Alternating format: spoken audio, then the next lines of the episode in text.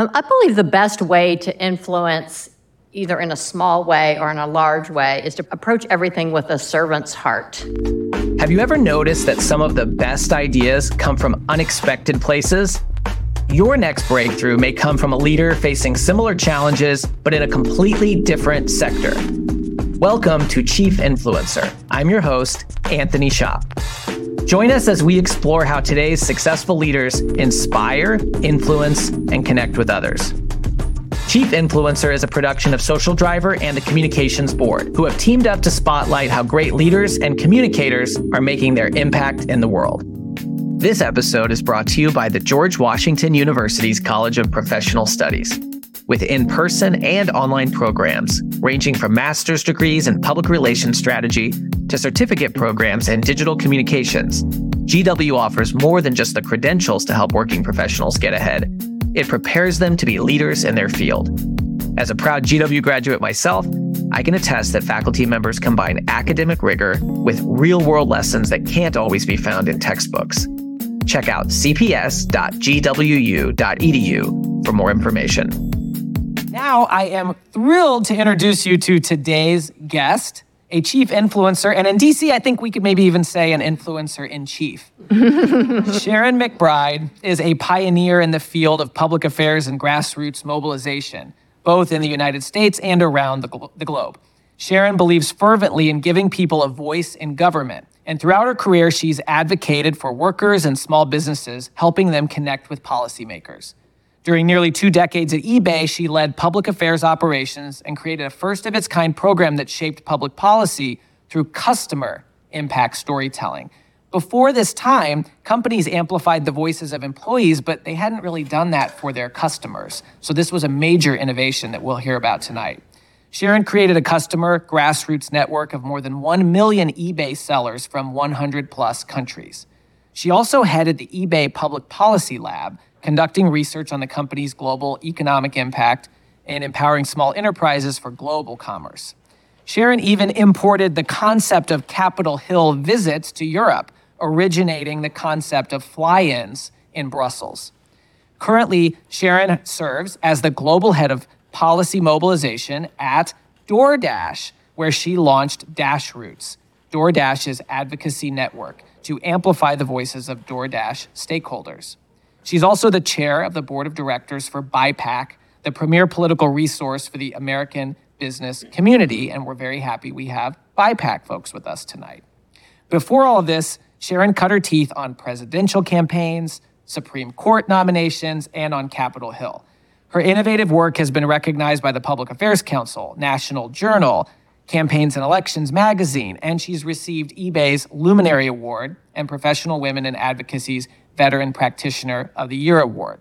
She earned her undergraduate degree in communications and political science and theater arts. I love that connection from Northwestern University and a master's in arts management from Carnegie Mellon University's H. John Heinz School of Public Policy. I had to cut that bio way down and all my research. I mean, there's so much more that Sharon's done, but she is such an impressive person. We're lucky to have her with us tonight. Please help me welcome Sharon McBride and congratulate her on being named a chief influencer.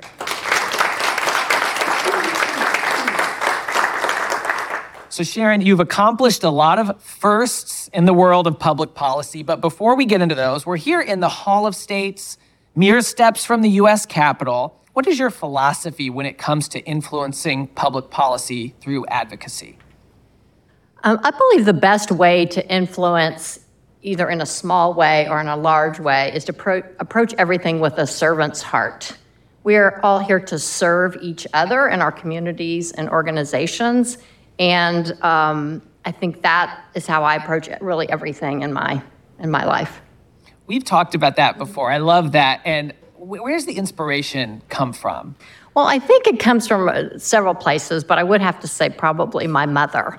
Um, I think even when you know, as a as a child, and you see that role modeling of a of a servant's heart, but also how to express gratitude and how to be in relationship with people, and and what does that mean? Even if it's a if it's a small kindness, my mother writes a, a handwritten thank you note. Um, someone helps her load her groceries into her car. Um, she's writing a thank you note. And so the little things like that, I think, developed in, in me. That's how we. That's how you can be successful, yes, and drive your career forward. But also, that's for all for the betterment of society too.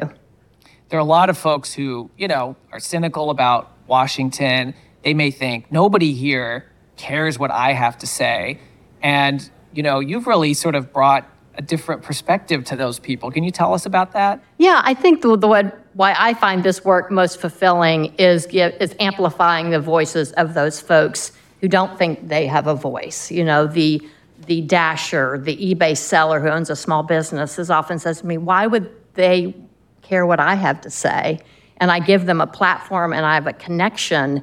And you're all of a sudden not just advancing your particular cause for your organization, but you're also offering that person an opportunity for professional and personal development, right? And and for them to understand and have pride in what they do and that people actually do care. I, have been doing this a really long time. I'm not cynical ab- about it. I do believe our elected officials, they really don't care what the DoorDash lobbyists say or the eBay lobbyists say. They really want to hear from their constituents. Um, I think that that is true on both sides of the aisle we won't tell the lobbyists. Right, right. but no, it's so important the trend that anybody who, you know, is studying this through GSPM or who is spending time on Capitol Hill, they hear that that grassroots voice is so important. And I wonder if you could talk about how has advocacy changed over the course of your career? Obviously, the technology world has changed a lot, but you know, where would you say things have um, gone from when you started? Yeah, well, I think I think it has the technology certainly has evolved, and we're engaging via text message and social media and and communicating to our elected officials through those channels. But I still am a very firm believer, and people. I, I talk to a lot of tech companies um, um, and sort of advise them on a volunteer basis, and I say, you know, you really need to get on the phone with your customers and uh, many tech companies don't want to do that, right? They they want to, as my husband say, that's not very good for a podcast. But but you know they want they want to type and they want to communicate digitally through to their customers or their um, advocates. And I said the best way is to have in-person meetings. Now that now that I think COVID has passed for the most part, and get on the telephone and talk to your customers. And that also is a high touch point with your customer that's going to build a relationship. I, I use this um, anecdote all the time. I had this these eBay sellers who would tell me, you know, yeah, I have to sell on Amazon. It, it's you know, it's a great platform. He said, but I'm in a relationship with eBay, and that was because because of the government relations and advocacy network that we built.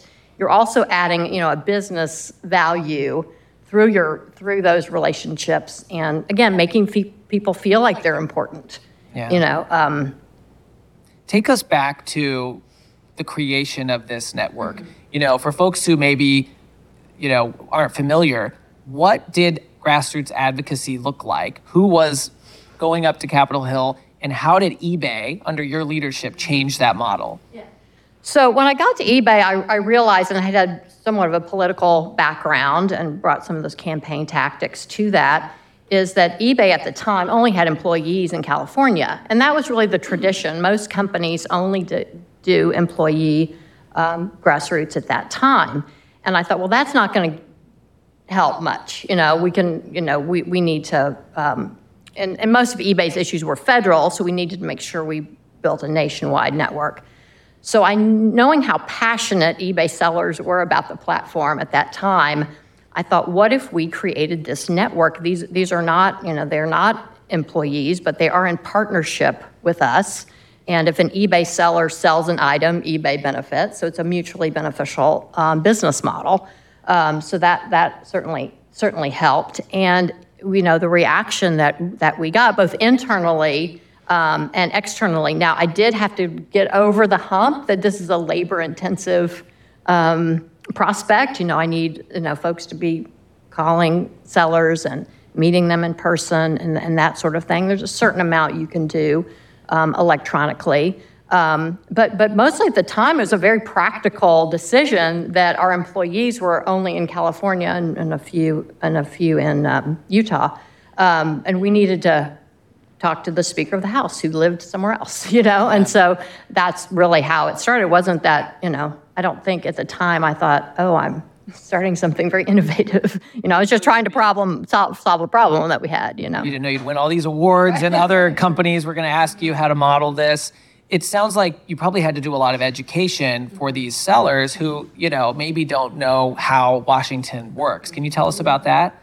Yeah, really. Um, you know, I always tell um, our sellers or, or dashers now, or our, our DoorDash merchants, that the, the member of Congress or the elected official wants to hear your story. You don't need to necessarily be an expert on the policy. We'll certainly do trainings of the policy. I do think it's important for them to understand what we're talking about and and not sort of send, send them in there with not knowledge of the process. So we'll do, certainly we'll do some training sessions. But I think the most important thing is, is bringing that storytelling and that narrative of this is what's happening in your district. And this is how this rule would impact you. What are the, what are the, and the, on DoorDash, what's the merchant impact? What's the customer impact? What's the Dasher impact of this piece of legislation, which is super interesting at DoorDash at being a three-sided yeah. marketplace. There's so many different constituencies, and so a, a law is going to impact all, all those, the workers, the small businesses, and the, and the consumers. A lot of times policymakers need that education from the actual constituents.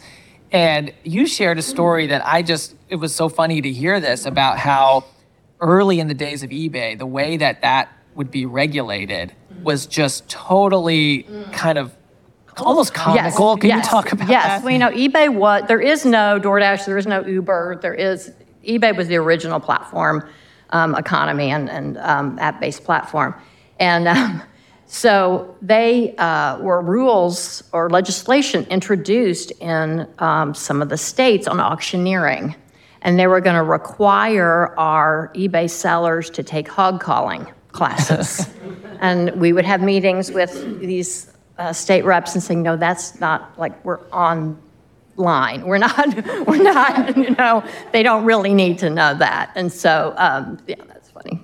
It just kind of goes to show how important it is to have the people who are affected every day by regulations have a voice with their policymakers. Mm-hmm. And one thing we did uh, uh, on our, our fly-in, one of our very first fly-ins, where we had um, we had a seller come in from every state we gave them, seems kind of funny, but we did a booth and we had them have their physical items, what they sold in the booth, and, uh, and the, their eBay store on, and on a monitor. And we brought the members of Congress through to, to meet with their constituents in that way. And, and it that physical manifestation. I do, I do think, you know, Zoom is great and digital is great, but that physical manifestation of, oh, this is a store you know, this is, this is people selling things. And here are the, actually, here are the items that this person, and, and some of them were funny, like people, there was a great eBay seller, one of my great advocates sold tires on eBay. So we rolled in a big tire, you know, and so, and I do think that that, again, we, the, technology is terrific, but building these relationships, visualizing what these folks are, you know, up against in, with in-person meetings, I think can really make a difference. Yeah, you're showcasing this is not a separate economy or just some fake. Right. This is yes. a real economy. And these are people living living in your dis- dis- district, and they might have a store, a physical store, and sell online. Yeah. Um, you're equipping so many people with the tools to be able to contact their members of Congress, contact their senators, tell them what they think. Do corporate leaders ever worry? Well, if I give them those tools, what if they say things that I don't want them to say. Right. Yeah, that's certainly always, um, you know, a risk. I have a personal philosophy is that if we we have made a, a commitment, if I tell you, Anthony, you're a dasher, please come to this m- meeting with this member of Congress, and we've talked about the policy issues, and you talk about something that you want to talk about, that that's your right. You know, if a lot there's a lot of talk in grassroots, particularly in digital mobilization about um, tailoring letters and tailoring emails. I have a per- personal philosophy that, that I let every letter go through, right? If people are personalizing their letters and they've taken the time, and I've made a commitment saying, we want to amplify your voice, I'm not going to say, well, not your voice because you didn't say the right thing, or not your voice, only your voice. That's that's not. You lose credibility and, and integrity, and and I think that if you're if you're saying you're amplifying your voice, that's that's one of the risks you have to take. Sounds risky though to Yeah, some yeah, leaders, sure, of course. But it's risky to not have that integrity too, I suppose. Right. Because if you're trying to build a mutually beneficial relationship with your advocates, you have to start building trust. You know, think think about, you know, if you're I always say like people say they're customer obsessed, but you know, are you customer obsessed? I mean, because you're this is in service to your customers. Um, and this and, and you're gonna yeah, sure there's a little bit of risk, but I think the other way is um, you're to lose that trust and then they're to go somewhere else. You have any examples of where you're bringing these constituents to connect with policymakers and then they have their own issues? Yeah, I do. I had um, a wonderful um, eBay seller from South Carolina who unfortunately tragically lost her child to an opioid addiction. And we actually took it one step further and helped her make her case um, to this uh, senator um, that she was meet, meeting with. And we're like, absolutely. I, I can think of actually several of those types of examples. Again, you, you know, I, I'm in the business of helping people grow personally and professionally, right? And so if I can, if I can help that person you know, A, it's the right thing to do. But B, if I if I help you in that way and make those introduction, introductions, aren't you going to be more loyal to my mm-hmm. brand? Um, I think I think so. Talk about elevating people's voices, trust, relationships, and I just love this because I think for so many people who just see DC on the common media narrative or you know watching Scandal or something like that I think they might be surprised, but very um, uh, happy to hear that that's sort of part of the ethos that you and your team are bringing. Absolutely. I think that that's, um, you're, it can't be transactional. You know, I think a lot of times people in this space only think about the recruitment of the advocate and the activating of the, of the advocate. I like to think of it as recruitment engagement, activation, engagement, right? Do you, I mean, think about yourself if somebody called you and said, Oh, Sharon, would you testify um, in front of this, you know, congressional hearing? And I'm like, Sure, that's happy to do it. And then you never hear from them again right. until they need you again. I mean, how does that make you feel? I mean, just how would that make you feel? Kind of used, you know? And so to build um, the engagement, both the step two and step four, you're going to keep your advocates, um, you know, you're going to keep them warm, you're going to keep them feeling great about your brand. Um, and so that the, the next time that something does come up, they're enthusiastic about participating. Yeah, it makes me think some phone numbers pop up and you're really excited. Then sometimes people call and you say, what do they want this time? So you, have want to also have commit, and that's why, again, it's a little labor intensive. You also have to commit to being a, a customer service agent. You know, going Yeah. back to sort of the servant's heart mentality. I always Yeah. Put that in my job descriptions when I'm hiring folks. Mm. Is is you you there is a big you're on the phone with our customers and they may be having a problem with something else, you know, business related with with their dashing or with, with their eBay selling, and you must take the time to help them solve that that problem. Yeah. And again, that that builds loyalty and trust and um, enthusiasm about your programs. Yeah. You know, and at, and at eBay, and I think we're building this at DoorDash too. You know, we were able to prove that people who were involved in the government relations activity or the ab- advocacy, we call it the Small Business Advocacy Network at eBay, um, were stickier to the site. They bought more, they sold more. Um, and, uh, and we ran that every couple of years. We would run that study so we could also prove our value to the business. And then, you know, then the marketing team is coming to you and the CEO's office is coming to you and, and, and saying, you know, I need, I need a focus group or I need, you know, the government relations, they have the best uh, contacts with their customers. Um, let's, um, let's go to, go to them. So also, you know, from a very practical standpoint, again, um, adding value and, and a service to your overall business. I would imagine that's the dream for a government relations or public affairs office that they're seen as that valuable. They have those strong relationships with the customer. The customer trusts them. We need to know how to reach them. And by um, elevating the customer's voice, they feel you proved it through data, deeper loyalty to the brand. Right. They're stickier to the Right, platform. right. And they're super, they're super, super fans. Yeah. On DoorDash, DoorDash is such an interesting company. You mentioned customer obsession. Um, the, the company does something that makes everybody know what it's like to be a dasher. Can you talk We about do, we do. And um, our chief marketing officer just did um, um, uh, a segment with Anderson Cooper um, and Bobby Flay where it's called a We Dash. So everyone at the company is required to, to dash so that we can live the Dasher experience. And we just love it. I mean, we'll, we'll do it in groups. Um, Rob and I did, did one together. He actually taught me how to do it. And um, it's, it's, I think it's really f- fun, but also you're living that experience. You're living what is that Dasher experience? Oh my gosh, you have to find a parking place. Oh my gosh, the food's not ready. Oh, the how to interact with a merchant. Um, and and then the, cu- the customer on the delivery delivery end, right? And so again, and, and, and my team is going to do also what we call we support. And we did this at eBay, is to sit down with a customer support agent and listen to the incomings right? Because again, we're trying to build relationships with dashers and, and merchants and customers. We, we want to know what the, what the problems are and what's the best way to help, you know, people solve those.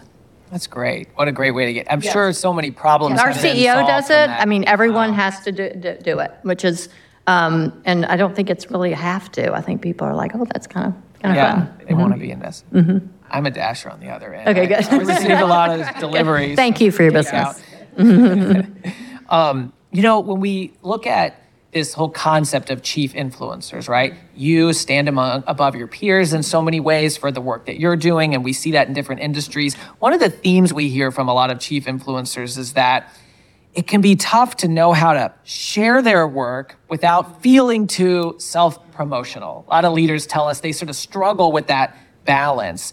And um, I wonder if you could talk a little bit about your philosophy of how you've embraced elevating others as part of your influence to get this message out there. Because a lot of people are contacting you asking, how did you build this over the last, you know, decade plus and, and how can I do it? And you have to get that message out. Yeah, well, it's it's really really been interesting over the years that companies as diverse as you know General Motors and Intuit and you know non non tech companies are now looking at this customer advocacy um, idea and bringing that into their public policy.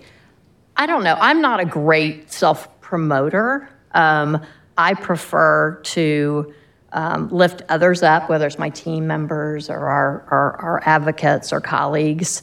Um, I like to, you know, quietly, quietly influence and, and lift others up. So I guess that's how I'd. Well, the reason I wanted to ask you that question is because I think for a lot of um, leaders that struggle with that, they find that if they make it about others, which I think you do so naturally, and you've done that for, I mean, literally building a network of over a million people to lift up their stories, not just to transactionally get your message out, but to make it their own, whether it's about someone whose daughter had a crisis and they wanted to know how a senator could change policy. I think that's a really good lesson for leaders in any industry to figure out it doesn't have to be just about me and my story. It's going to have a bigger impact if I uplift others. Yeah, I think people really sort of make a mistake about that. I think, you know, you can influence your community, you can influence your neighborhood, you can influence your family. Um, and I think that you, you don't really need to have this, you know, I, I get, I do get a little frustrated with some folks who say, I want to change the world. Well, you know, start with yourself, start with your family, start with your community, and that will, the rest of that will come. Sounds like that lesson from mom. Yeah, back right. there. Um, I want to, as a last question before we open up to the audience, um, I know that so many chief influencers get their inspiration outside of their core industry from looking at their peers, but they learn things from others in unsuspecting places. And I wonder if you could share any place you've gotten inspiration outside of your direct peers in Washington. Yeah, well, it's interesting. We, you and I, you and I talked about this um, in preparation for this. I, you know, at first I thought, well, Teddy Roosevelt, you know, it's the, it's not the critic who counts. Um, is one of my one of my favorites, right? It's really easy to to to dismiss and criticize. Um, but I really always fall back on Lilly Pulitzer. And I don't know if you all know the story of Lilly Pulitzer and the brand, but you know, Lilly Pulitzer was a, a socialite. I mean, she was a, a very wealthy, uh, married um, James Pulitzer, who was the grandson of the Pulitzer Prize founder. And um, they were living in Florida, and as a sort of a side business, had a citrus orange uh, grove. And so she decided she was bored and so instead of, you know, doing the socialite thing, she decided she was going to Worth Avenue, which is in, in um, Palm Beach, and she was going to open a juice stand. She wanted to add value. She wanted to work. She wanted to contribute to her society. So she starts making the juice, and what happens is all the juice goes all over her clothes. And so that's why she decided to make the colorful shifts that everyone knows today. Um, so I love that story not only because I think it's a it's an inspirational story about a woman who didn't have to work but still wanted to again add value to her community, add uh, help out the farmers of her her, her husband's um, business, um, and and be out you know with them, um, but also that she pivoted. Right? She's like, well, juice isn't really, you know, doing it. People really loved these dresses that she started. So she wore these dresses, and I guess she had a, a helper or a friend, and then they, all these other women would say, Where'd you get your dress? And so that is how the Lilly Pulitzer story started. I love that. And I think the idea that you can make a contribution to your community in ways that you don't. It's very to. unexpected. Anybody who comes to Capitol Hill for a fly in or is doing a Zoom with their member, I mean, they don't have to do that, but they're doing it to help not only themselves, but others. And you're finding ways to unlock that. Right. And just like it, it's interesting you say that because just like a member of Congress is representing their constituents in their district, I always just say to advocates who come to the Hill or go to Brussels, or we, we did a fly-in in um, Michigan and Springfield, Illinois this year. It's like you're also representing Dashers. Like you are actually a leader now in the Dasher community. You're you're getting this opportunity to tell your story to this state rep, but there's there's a thousand Dashers behind you, Yeah. and you know that think about how, how you know, much pride that, that gives them an, an opportunity that was so unexpected, you know, for them. So I just love that when they're like, oh, wow, you know, um, it's great. and they go home and take show the selfie and Right, right. And then, and talk to their, you know, then they talk to their community, you know, and hopefully they'll talk positively about, about DoorDash or that experience and that, and they grow and they tell their children about it. And um, so I do think there's some, you know, ripple effects of this type of 100%. work. Yeah, when you lift one person's voice, it does ripple, doesn't it? It kind of attracts others to that. Would it be okay if we took some questions from the Sure, audience, I'd love it. Sharon? Love to take a few questions. Does anyone have a question for Sharon? Don't be shy. Always takes a second for the first one. Yes, sir.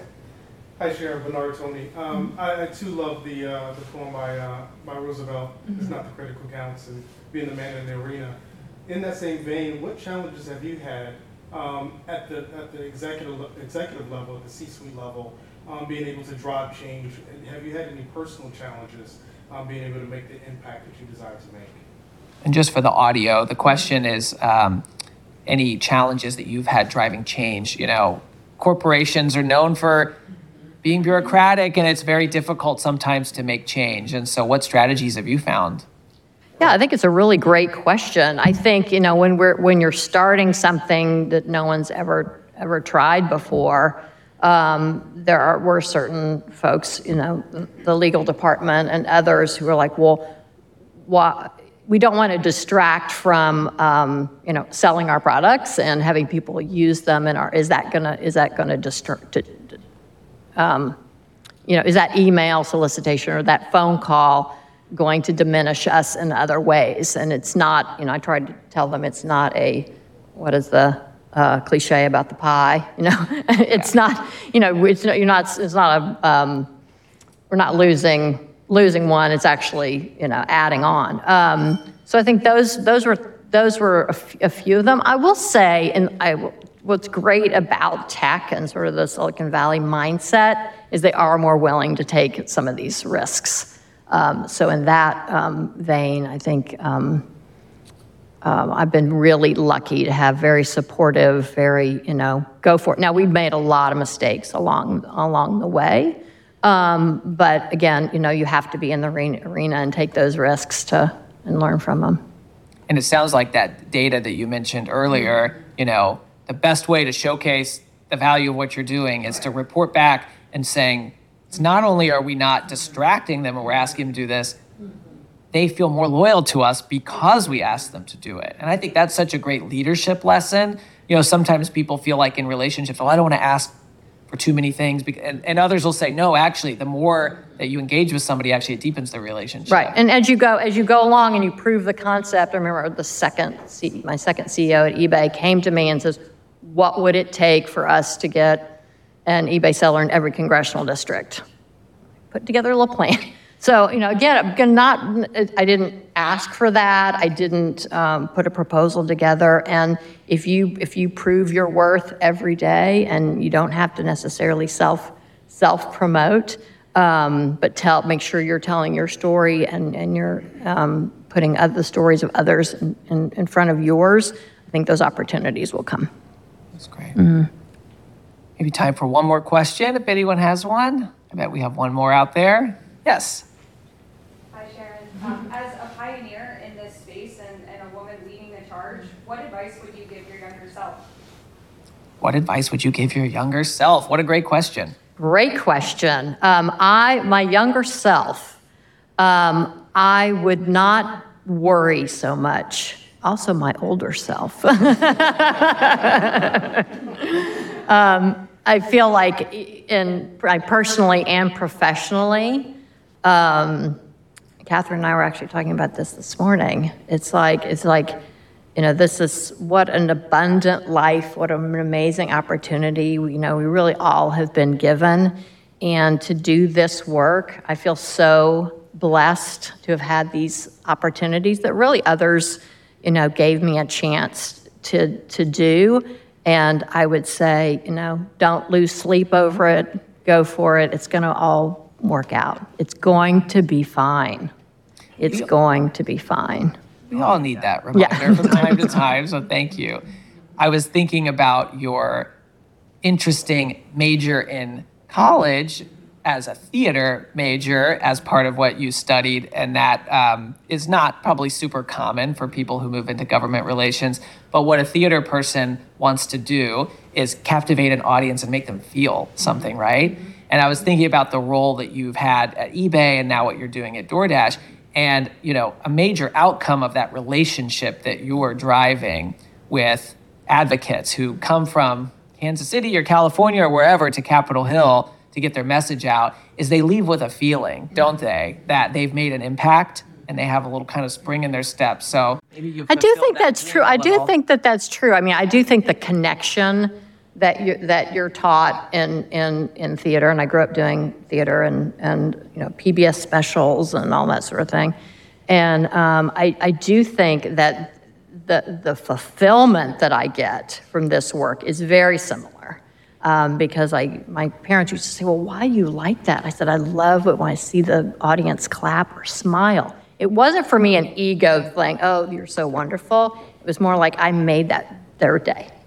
Yeah. You know, they smiled when I sang that song or whatever. Yeah. And I think I think that's that was what I I really revved me up. And this this work too to get to to you know be on the road and meet with dashers and merchants or eBay sellers and um, you know see them grow, see their eyes light up, say, oh you you know you chose me to do this, and um, and th- those opportunities that I've been able to give others is um, again, I feel, I mean, I get a little emotional about it because I feel so truly blessed to do this work. Well, we feel blessed to have had you. You made our eyes light up here at our first in-person event, and many other people there, their ears will, whatever the equivalent of light up is as they hear it. So please help me thank Sharon McBride for being with us today.